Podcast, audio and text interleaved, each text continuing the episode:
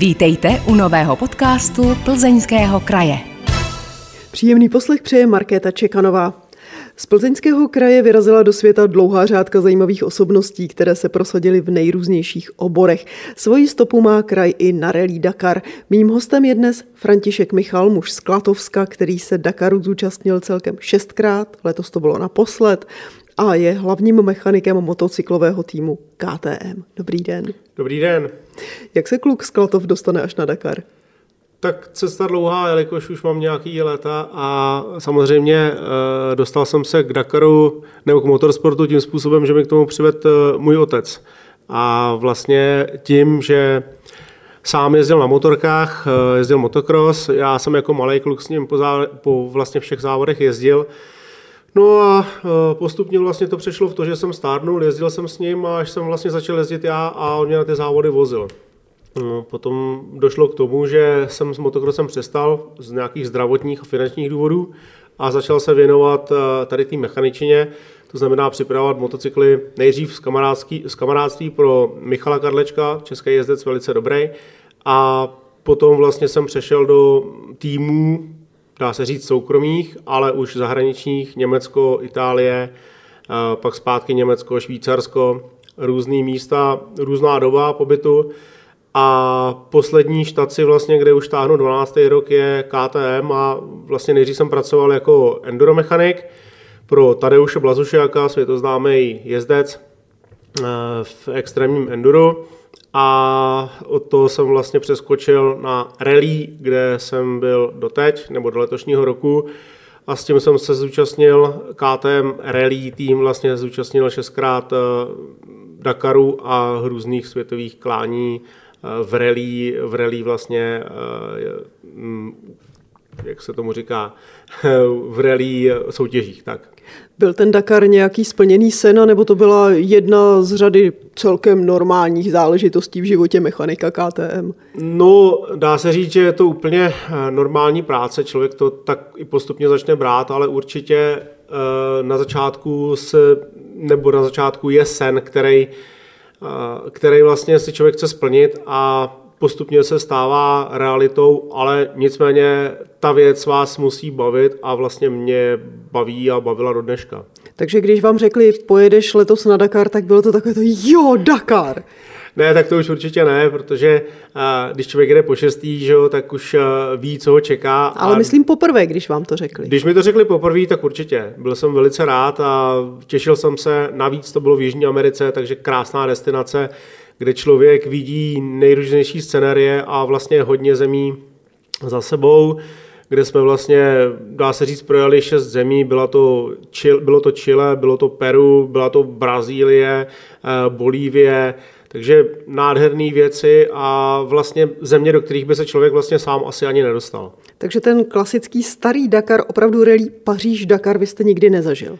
Ne, bohužel ne, ten se jezdil do roku 2008, nemilím se, 2009 ho zrušili z důvodu eh, bezpečnosti, protože tam docházelo k různým útokům, dokonce tam bylo nějaký úmrtí a ustřelené nohy eh, od granátů a takovéhle věci, takže vlastně 2009 to zrušili a pak hledali destinaci, kde by vlastně mohli Dakar udělat eh, novej, ale chtěli zachovat jméno, tradičně vlastně i čas, kdy se ten Dakar konal, to znamená leden, začátek ledna, konec prosince, začátek ledna a jediná destinace, kde je teplo vlastně a je dostupná, tak byla vlastně ta Jižní Amerika.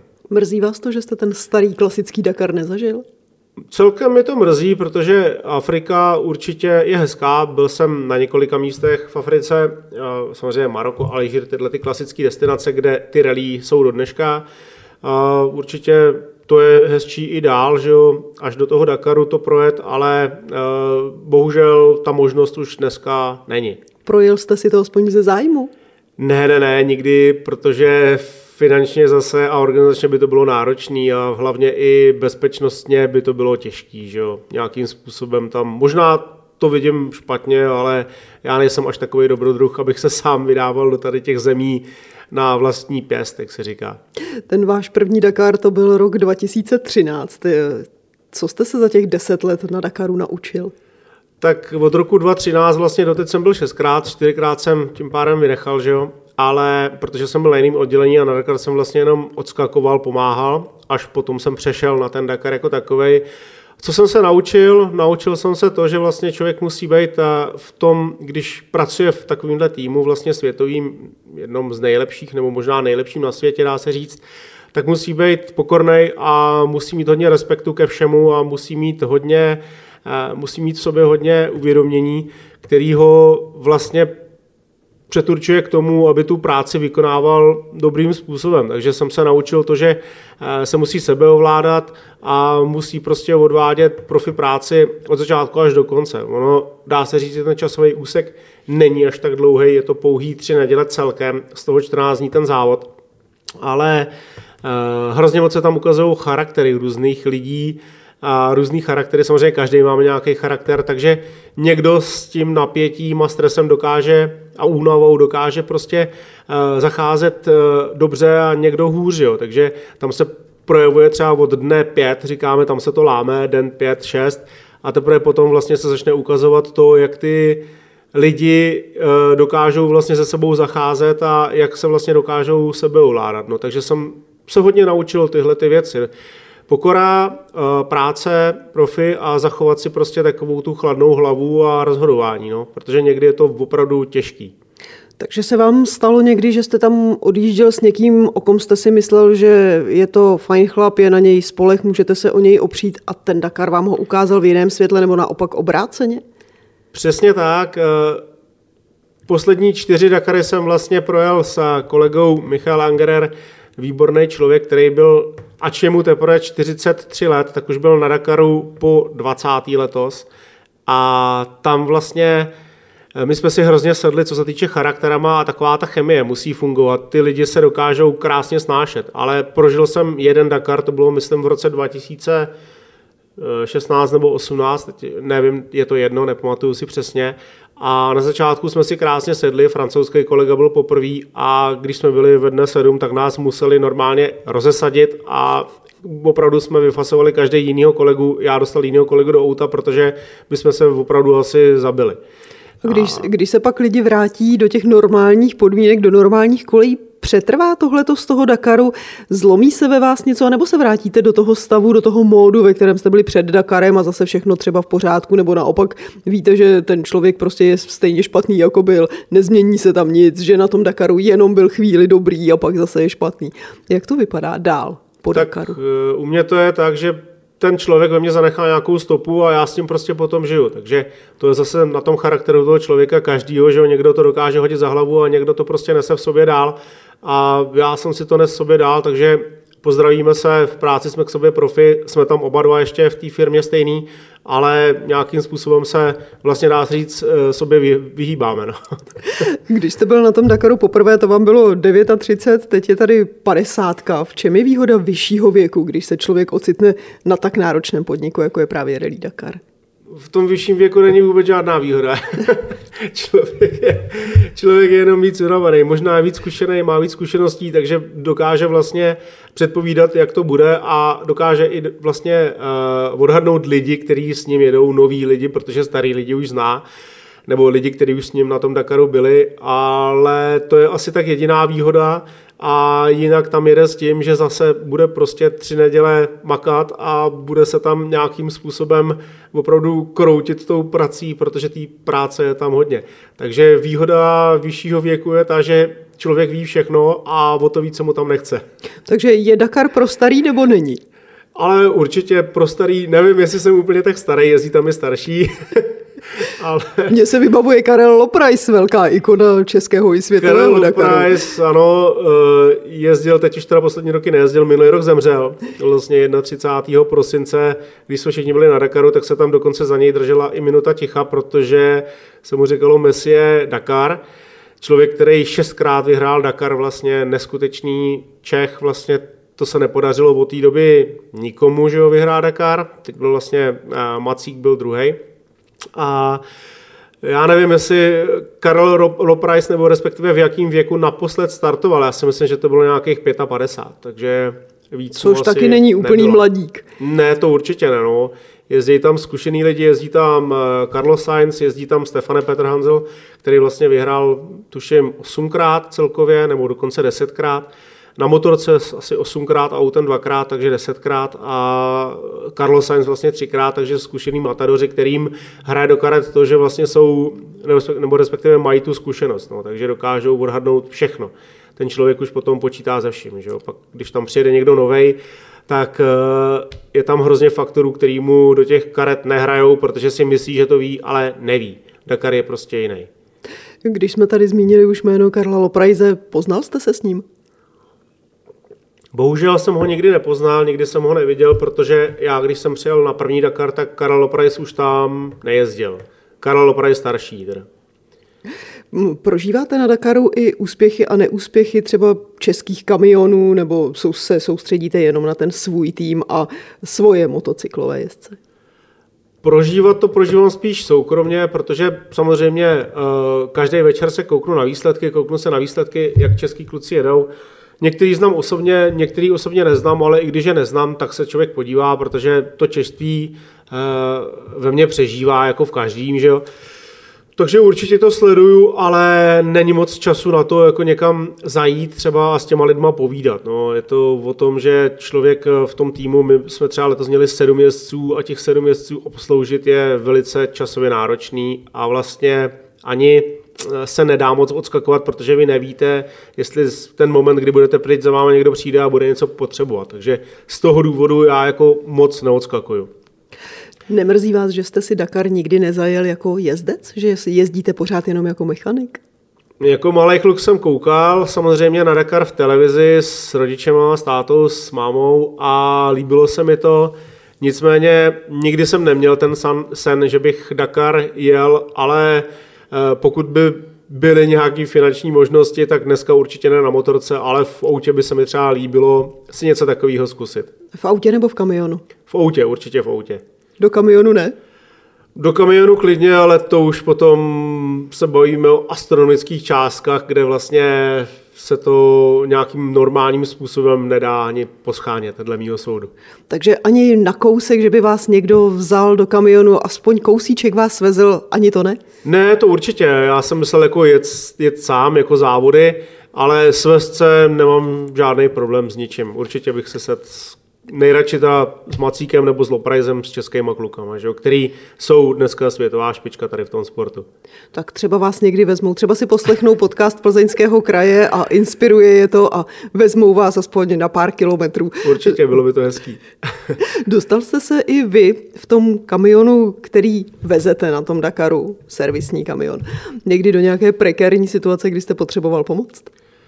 My máme vlastně uh, servisní kamion, který je základ jako vojenská verze, takže vlastně pohon je tam, jak se říká, 6x6, takže 6 kol zabírá. Naštěstí uh, my se celkem vyhýbáme, protože uh, vyhýbáme se písečným nebo nespevněným cestám, protože organizátor vlastně připravuje pro asistenci pro ty doprovody vlastně z 99,9% jenom asfaltové cesty, takže jsme nikdy žádný problém vlastně neměli.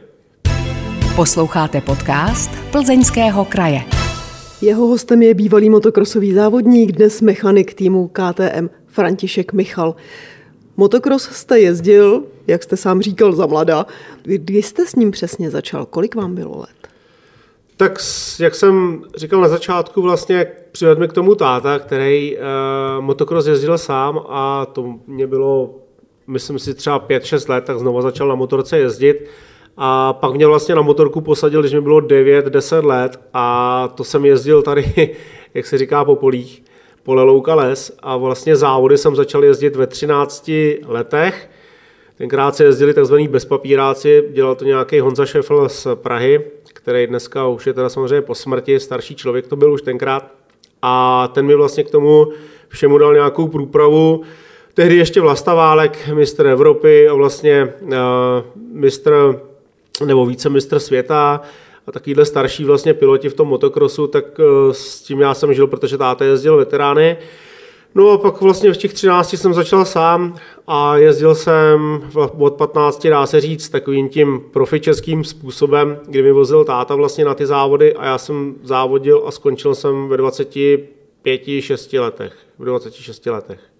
Já jsem se skoro chtěla zeptat, jak to snášela maminka, ale když tatínek jezdil, ona byla asi zvyklá. Ona moc zvyklá nebyla, protože táta jezdil vlastně před vojnou, pak po vojně se vlastně sezdali, takže na to nebyly peníze ani čas, nějaký dům, děti a tak dál. Pak samozřejmě my jsme trošku odrostli, tak táta začal trošku lumpačit na té motorce a zvyklá nebyla. No. Samozřejmě bylo to asi těžké, já si to dokážu představit dneska z hlediska toho, že mám dvě děti, že by mi přijel domů, nebo respektive byl bych ta ženská doma a táta se vrátil, nebo ten manžel se vrátil bez toho kluka a říkal, že je v bezvědomí v nemocnici, jo, což se stalo taky. Takže si nedokážu představit, jak jako se s tím dokázala poprat, asi to bylo těžký. Vy jste byl bezvědomý v nemocnici? Taky no, byly tam, bylo hodně zlomenin, že hodně pádů a byl jsem třeba v bezvědomí, mám ten pocit, eh, půl hodiny vlastně zapadlý jazyk, kdyby mi táta tenkrát nepomohl, nevytahl ho sám, tak jsem už tady asi dneska nebyl. Nicméně uh, jsem se probral, v nemocnici mi nechali na nějaký pozorování, byl jsem tam asi týden, Vysoký míto tenkrát, pamatuju si docela daleko odsaď, je to asi 300 km, táta se vrátil sám bez země a musel doma vysvětlovat vlastně, co mě a proč mě v té nemocnici nechali. Že? No, víc, no nicméně se vrátil zpátky a první otázka byla, kdy se začneme jezdit, že? takže ode mě k němu. Jo?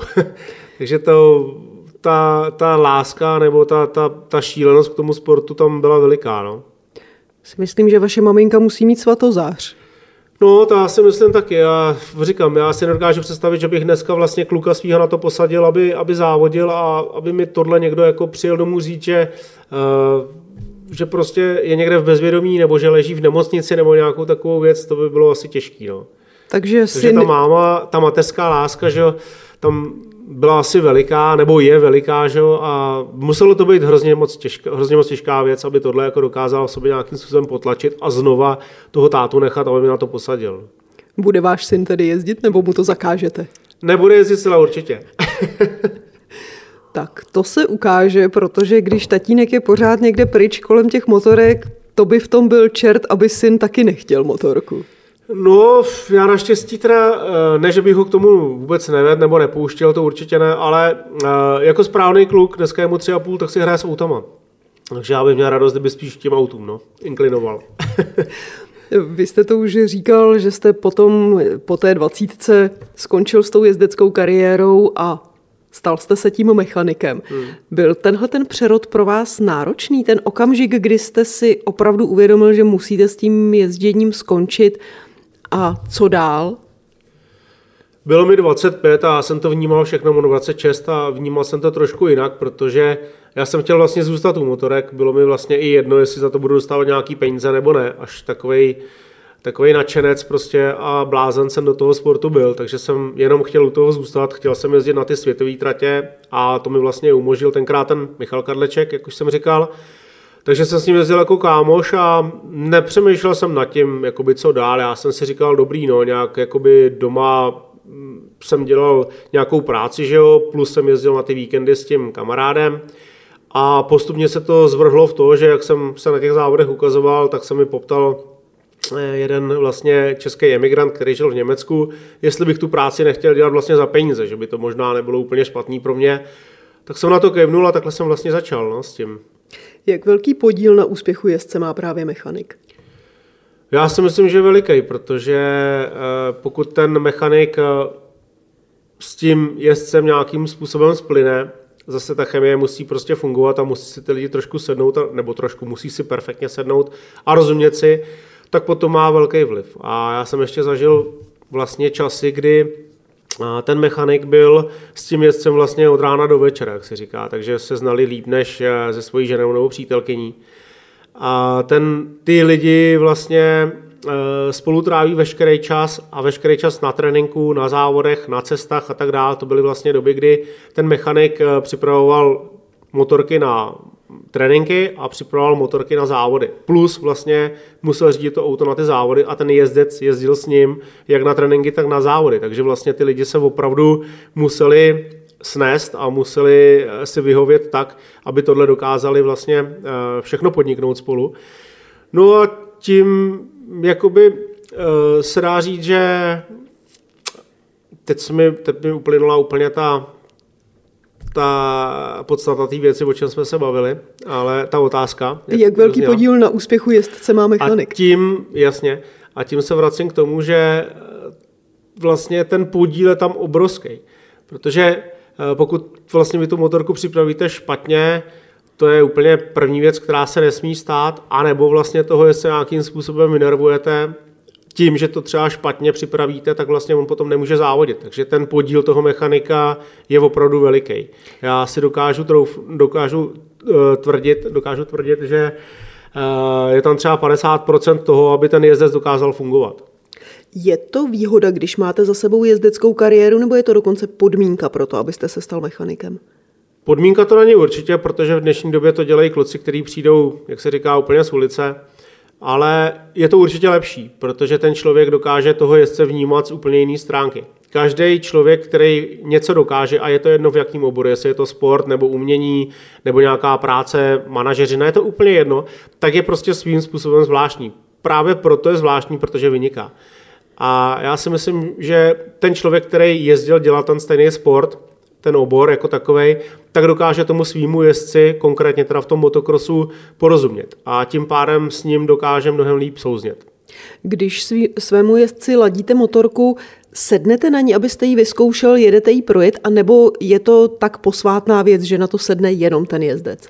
Posvátná věc to určitě není, konkrétně co se týče motokrosu, endura nebo rally, ty motorky jsou samozřejmě drahý, protože jsou na tom drahý díly, ale já už dneska, tenkrát určitě jo, jako mladý, když jsem s tím motokrosem skončil, tak jsem něco poznal, ale dneska už nepoznám nic, takže bych nedokázal tu motorku posoudit a to říkám zcela opravdově určitě. Vy jste jako mechanik pracoval už pro různé tovární značky. Jak moc se práce pro ně lišila, nebo to bylo stejné? Principiálně je to určitě stejný, tam se jedná jenom o to, že děláte vlastně v jiných barvách pro jinou značku, ale jinak principiálně je to úplně všechno stejný. Já jsem v úvodu zmínila, že letos jste byl na Dakaru naposled. Je to proto, že opouštíte terénní motorky a přesunul jste se do oddělení MotoGP, jestli mám správné informace. Tam byste se měl, podle mých informací, specializovat na brzdy a řetězy. Ne, nejsou to, tak uh, přesunul jsem se do MotoGP, přesunul jsem se v rámci značky KTM, eh, teď jsem vlastně první dva týdny u MotoGP týmu, jsem v testovacím týmu a jsem vedený jako mechanik, to znamená jako šasí mechanik, takže vlastně celý šasí, nicméně Uh, ta motorka je primárně od začátku úplně jiná. Je to motorka, má to dvě kola, motor a rám, ale primárně úplně jiná, je strašně složitá od začátku až do konce proti motokrosu, enduru nebo rally. A vlastně je to takový svatý grál v tom motorsportu, je to úplně nejvíc, co může být MotoGP. A samozřejmě někde člověk musí začít. Já už jsem minulý rok vlastně podniknul dva testy s MotoGP týmem a budu primárně vedený pro věci, jako jsou pneumatiky, brzdy a benzín. Takže uh, zní to možná trošku jednoduše, ale ty věci jsou složitý, protože ta motorka jak, jako celek je složitá, takže vlastně uh, na všem strašně záleží, je tam opravdu detail na detail a pokud uh, ten detail nefunguje, tak ta motorka vlastně ty tisíciny, setiny, tisíciny sekundy dělají rozdíl, že od dneska. Takže pokud tam něco je špatně nebo není úplně na 100%, tak pak se ty tisícinky ztrácí. Takže pro tyhle ty tři věci, opakuju znova, jsou to brzdy, benzín a pneumatiky. Kolik tedy mechaniků se podílí na jedné motorce? Tak já konkrétně mám přední brzdy, mám benzín a mám pneumatiky. Eh, budu obsluhovat Danyho Pedrozu a Jonase Folgra letos, to je testovací tým. Dany Pedroza, mistr světa, několikanásobný vlastně a pro nás dneska testuje. Na té motorce vlastně potom je eh, na přední zadní kolo jiný mechanik, je tam, jsou tam dva mechanici na šasy a pak je tam asi tak přibližně pět eh, lidí, kteří se starají vlastně o načítání a vyčítání dát. Takže eh, je to přibližně, řekněme, 10 lidí až 12 lidí na motorku. To je pěkná porce. To se musíte všichni sejít nad tím jedním strojem, když se to má poladit, třeba připravit na závod a teď tam diskutujete, anebo je to, že od 8 do 10 jste tam vy, od 10 do 12 někdo další a máte to takhle rozdělené? Eh, není to vůbec časově takhle daný a samozřejmě nejde, aby pracovalo na motorce 12 lidí dohromady. Jak říkám, je tam třeba pět elektroniků nebo šest, takže eh, ty dělají to, že vlastně ta motorka se napojí kabelem a potom vlastně ty data se vyčítají. Takže ty lidi sedí eh, u stolu před počítačem a každý má na starosti něco jiného. Někdo má nákladový čidla, někdo má zrychlování, někdo má zvedání předního kola, brzdy. Ta motorka má hodně čidel vlastně na všechno a ty data vlastně se musí vyčíst a pak je někdo musí vyhodnotit. Takže vždycky je nad těma lidma, kteří to vyčítají, ještě další člověk, který vlastně dokáže ty data vyhodnocovat a dokáže s nima pracovat tak, aby ta motorka se dala přenastavit elektronicky do té podoby, kterou si ten jezdec momentálně přeje. Počkejte, já jsem si představovala, že mechanik má montérky a ruce od šmíru a vy to tady popisujete jako laboratoř s mnoha počítači, kde se sedí možná i v bílých pláštích. Tak jak to je? Bílý pláště nemáme, pracujeme pro KTM, takže jsme oranžovo modro bílý, ale samozřejmě ta čistota je tam primární, ta motorka je opravdu šíleně drahá a vzácná věc. Jsou to kusy vlastně, které se vyrábí, staví na eh, toho jezdce jako takového. Každý má nějaký jiný nastavení, každý má jiný rám, kivku, eh, jiný nastavení tlumičů a tak dále. Takže opravdu je to taková laboratoř, jak jste to řekla úplně přesně. A ty lidi vlastně jsou, eh, co se týče teda konkrétně těch elektroniků, všichni vysokoškolsky vzdělaný, pracovali většinou Ferrari, Lamborghini, Formule 1 týmy eh, nebo u konkurence, jako je Honda, Suzuki nebo Yamaha. Takže ty lidi jsou vlastně eh, takovou směsicí všeho možného z automobilového a motorkového, ne průmyslu, ale sportu vlastně z té top špičky. Protože bohužel dneska ta motorka už není co si představíme pod motorkou, jako byla kdysi Java, ale je to opravdu věc, která je nesmírně složitá. A ty ruce špinavé od šmíru máte? Ruce od šmíru špinavé nemáme, protože ty motorky jsou opravdu čistý, čistý. Jediný, co tam špiní, jsou ty pneumatiky. Takže to je jediná taková trošku černota a brzdy, ze kterých samozřejmě je ten brzdný prach, protože jsou karbonový, ale jinak je ta motorka top, pořád čistá, musí být. Kam všude se po světě s MotoGP podíváte, anebo už se nepodíváte nikam? Eh, určitě se podíváme. Eh, MotoGP vlastně, já jsem teda primárně pro testovací tým, nicméně máme tři takzvaný wildcard neboli divoký karty s Dany Pedrozou, takže bude vlastně závod v Cherezu. Jezdíme vlastně testovat do Španělska, jezdíme testovat do Itálie i do Rakouska. Máme pro letošek tři tratě, na kterých vlastně se dá testovat, plus máme nějaké ty divoké karty, takže na ty divoké karty potom eh, se vlastně jezdí kamkoliv do světa, je tam nějaká Malajzie, Japonsko, ale ještě se vlastně bude rozhodovat, eh, kam se přesně na tu divokou kartu pojede.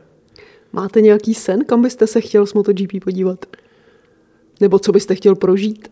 Celkem v MotoGP podívat, eh, já už místa jsem na světě viděl asi skoro všechny, takže uh, jelikož vlastně s tím endurem, motocrossem a rallym jsem se podíval opravdu do veškerých končin světa, ale určitě mi chybí třeba Malajzie, Japonsko, to bych chtěl vidět.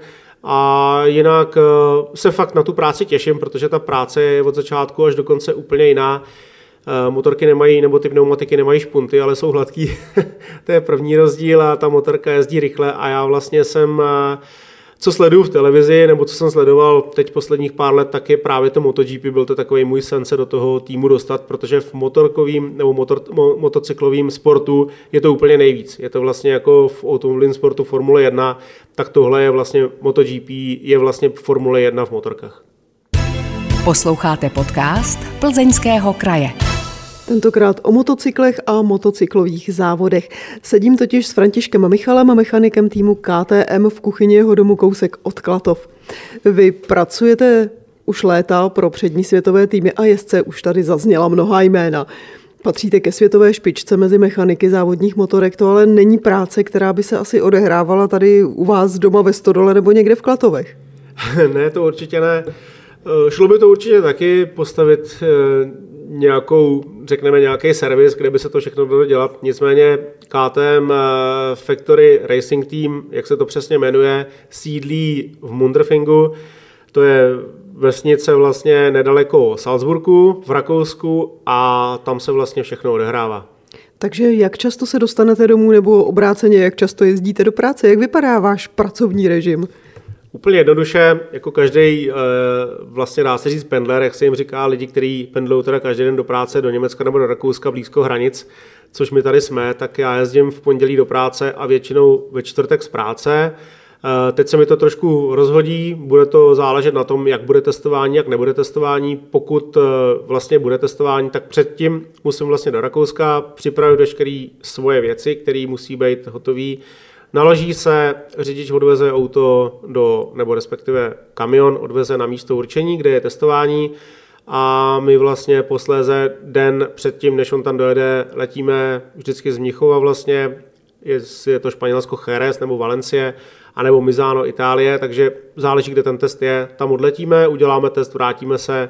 Já se vracím zpátky, až dojede kamion zpátky, jedu zase do Rakouska a to se vlastně střídá eh, v pravidelných cyklech. Tady na vás čeká manželka a děti. Eh, má manželka svatozář? Mám přítelkyni, uh, svatozář, svatozář nevím, jestli má, ale musí mít určitě trpělivost a na druhou stranu má to výhodu, uh, člověk se nevidí každý den, takže si takzvaně nelezeme na nervy. a děti, jednou už mi odrostlo, Manuela, ta už je 22 letá a kluk vlastně 3,5, takže tomu se budu snažit nebo snažím věnovat co nejvíc, pokud se doma. Jak to potom vypadá tedy, když přijedete domů a chcete si užít syna?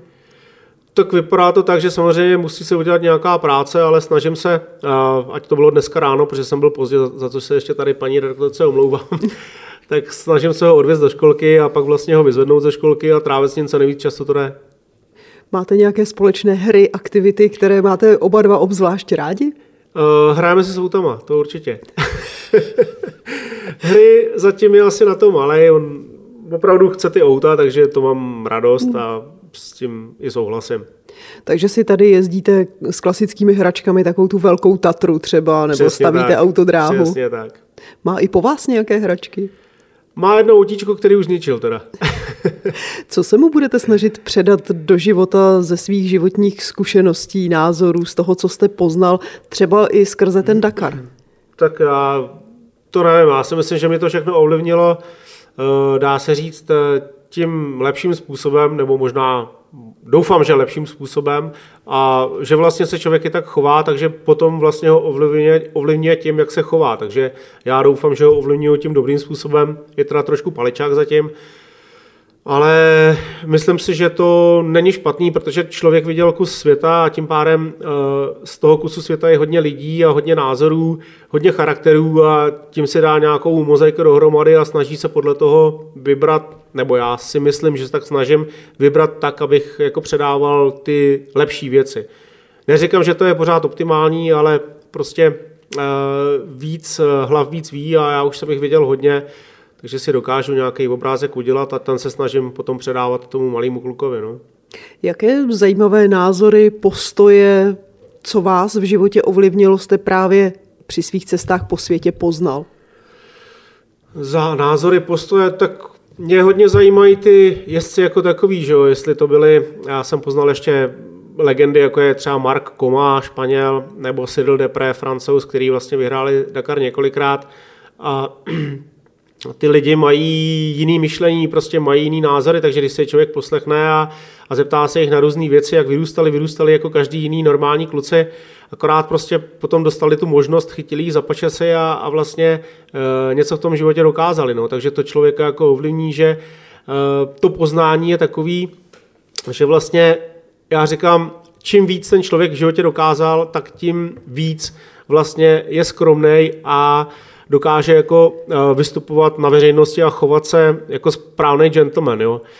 Takže potom ty lidi, kteří jezdí tu nejnižší soutěž nebo i třeba hrajou fotbal v nejnižší soutěži, tak si myslí, uh, vlastně Bůh ví, co nejsou a vlastně nejsou vůbec něco a chovají se i o to hůř. Jo? Neříkám, že to je pravidlo, ale opravdu ty lidi, kteří něco dokázali, tak jsou většinou uh, pokorní a jsou, jsou vlastně do toho života jako takový ošlehaný a dobře naučený, no. dobře se poslouchají. Takže to jsem si asi od nich převzal. Vy jste použil slovo gentleman. Co si pod tím slovem představíte? To, že se dokážou chovat k celému týmu dobře, že jsou ohleduplní a že respektují vlastně všechny ty lidi kolem sebe. Přesně to si pod tím představuju. Jsou to vlastnosti, které ti lidé dokážou přenášet i do běžného života, aby to nezůstalo jenom v rámci toho týmu, ale aby to fungovalo i v jejich normálních dalších mezilidských vztazích, včetně vztahů třeba se ženami. To nedokážu posoudit, protože s nimi v obyváku nebydlím, ani nespím v posteli. Takže nevím, ale myslím si, že jo, že se tak určitě chovají i v tom normálním životě. Díky motocyklům jste procestoval svět, musel jste se naučit i několik e, jazyků. Pokud vím, tak mluvíte anglicky, německy, italsky, polsky. Zapomněla jsem na něco? Uh, ne, tak mluvit mluvím celkem dobře, dá se říct německy a anglicky, to jsem se naučil, e, jelikož dělám v německé firmě a vlastně primární řeč, je, nebo v rakouské firmě, kde je Němčina oficiální řečí, že jo, a anglicky vlastně je další taková řeč, jelikož ta skladba těch lidí je ze všech koutů světa, takže vlastně Němčina jde stranou a mluví se anglicky. V Itálii jsem strávil dva roky, takže se celkem dobře domluvím, rozumím. Samozřejmě, jak to člověk nepoužívá, tak zapomíná. A polsky jsem se taky naučil, protože jsem dělal s polským pilotem Tadeušem Blazušákem, který uměl dobře i česky, protože vyrůstal vedle českých hranic a trénoval s českýma klukama, takže jsme se měli, nebo respektive, takže jsme spolu měli takovou svojí česko-polskou, česko-polsky anglickou hatlamatilku, jak jsme tomu říkali. Máte potom u svých dětí taky tendenci klást důraz právě na vzdělání, na jazyky a podobně? No, to jde v ruku v ruce, protože dcera třeba viděla, eh, vyrůstala v tom, kde já jsem dělal, že jo, a vlastně snažila se kopírovat nebo snažila se to napodobit, takže se naučila dobře anglicky. Mám z ní radost, eh, dneska vlastně dělá v Praze v anglickém salonu a vlastně udělala zkoušky i v Anglii, v Londýně. Takže jí to ovlivnilo určitě a myslím si, že to je do života dobře, protože jak se říkalo vždycky, eh, kolik člověk umí jazyků, tolikrát je člověkem a to si myslím, že je pořád takový nějaký pravidlo. No. Jako vrátit se do České republiky je to dobrý, člověk je tady doma, ale když se umí někde domluvit, přijede za hranice a jenom nekouká vlastně a umí mluvit, tak je to perfektní. Že? Je pro vás jako pro mechanika důležité umět se domluvit s tím jezdcem třeba nejenom anglicky, německy, jakoby univerzálním esperantem, ale třeba zrovna italsky, polsky, prostě v jeho jazyce?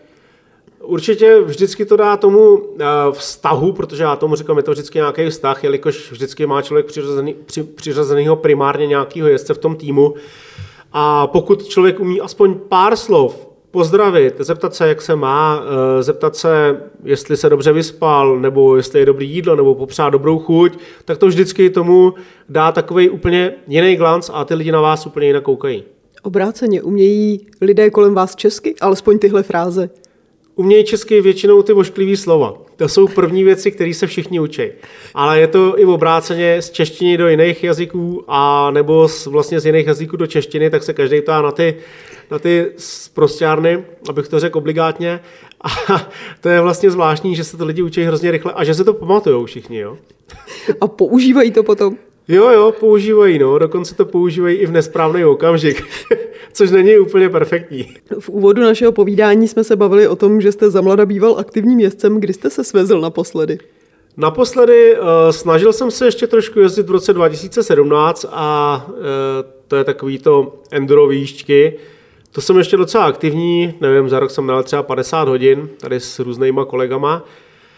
A od té doby vlastně už celkem ne, protože mi zlobí zdraví ramena, takže se snažím tomu vyhybat a asi to do budoucna úplně budu muset utnout, protože pokaždé, když jsem vyjel, tak jsem si něco udělal, takže se radši, radši budu věnovat tomu, že si zajezdím na kole nebo že se pojedu projet na kole s tím malým a, a s přítelkyní.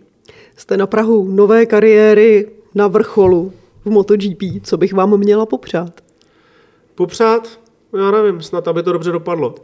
tak já vám přesně tohle to přeju. Děkuji moc krát. Hostem podcastu Plzeňského kraje byl tentokrát mechanik týmu KTM František Michal. Já vám moc děkuji, že jste si na nás udělal čas a že jste nám povídal o své práci a o svých zážitcích. Já děkuji moc krát a přeju všem hezký den a ať se daří. Vážení posluchači, pokud znáte ve svém okolí někoho podobně nadšeného a zajímavého, dejte nám o něm vědět, rádi ho do podcastu taky pozveme. Stačí napsat na adresu podcasty zavináč plzeňský kraj.cz. Na vaše e-maily se těší Markéta Čekanová. Díky za to, že jste poslouchali tento podcast. Připomínáme, že všechny podcasty Plzeňského kraje najdete také na stránkách Plzeňského kraje www.plzeňský-kraj.cz, na krajském Facebooku, YouTube nebo v Spotify, Apple podcastech a podcastech Google. Aby vám neutekly další díly, nezapomeňte nás sledovat nebo si přihlásit odběr, ať už nás sledujete nebo posloucháte kdekoliv. Těšíme se v příštím dílu naslyšenou.